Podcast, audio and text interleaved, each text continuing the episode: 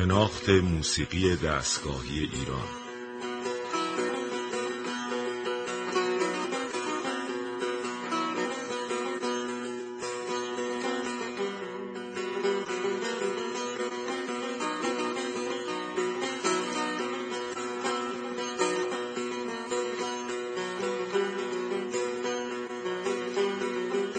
تهیه کننده و مجری محمد رضا لطفی.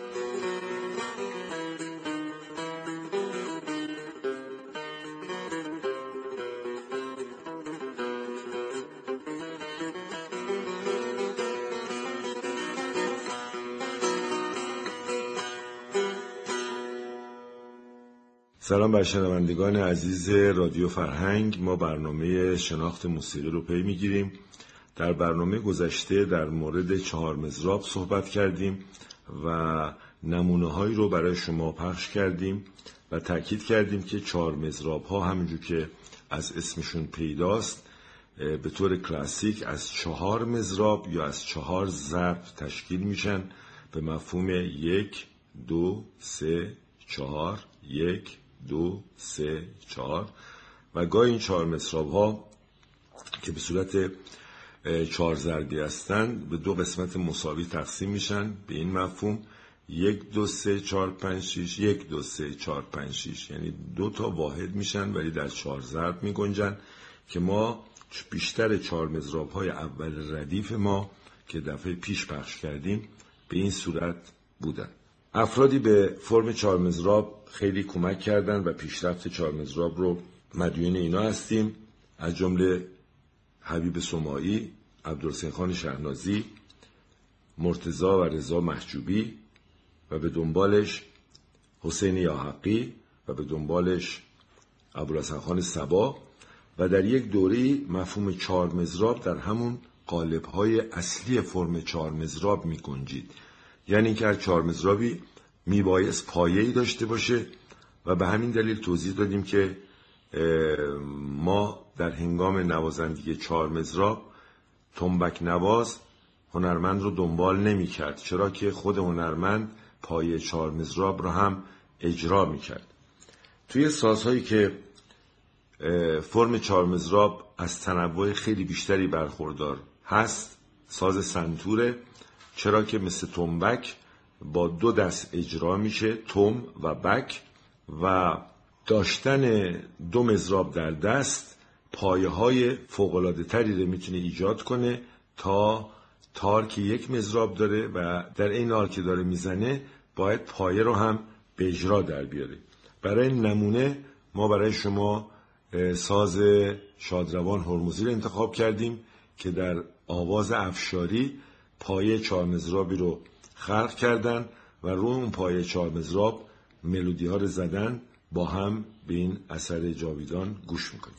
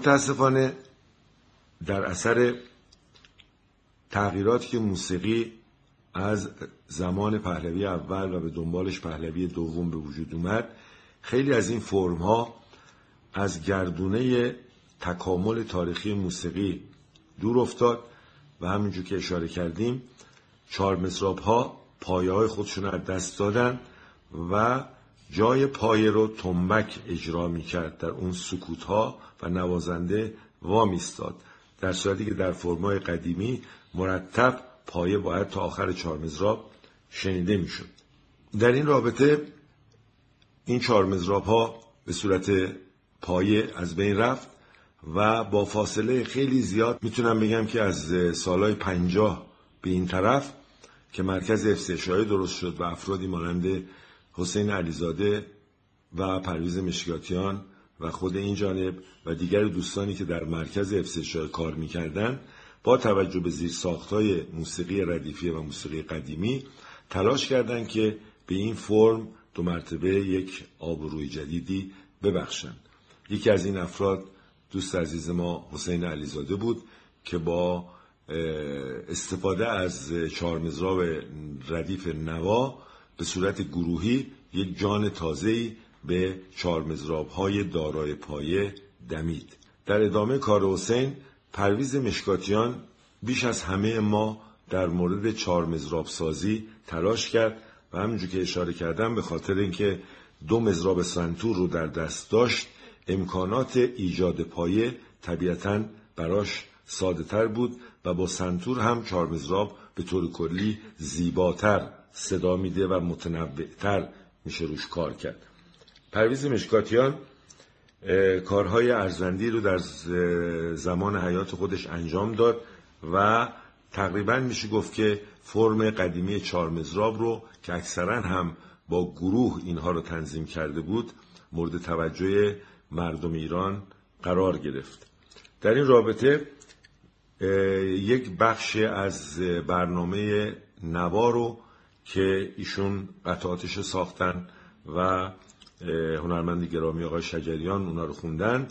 بخش گوشه نهفت رو در دستگاه نوا ما انتخاب کردیم که برای شما با اجرای گروه عارف اون زمان به سرپرستی شادروان پرویز مشکاتیان برای شما پخش می‌کنیم که باز فرم همون فرم قدیمی از نظر فرم و پایه نقش مهم میره داره و با شنیدن این چهار مزراب هم شما می‌تونین رابطه بین پایه چهار مزراب قدیمی رو با پایه مثلا هرمزی با پایه حبیب سمایی با پایه دیگر نوازندگان که این راه رو دنبال می‌کردن قیاس بکنیم. با هم به این اثر زیبا گوش می‌کنیم.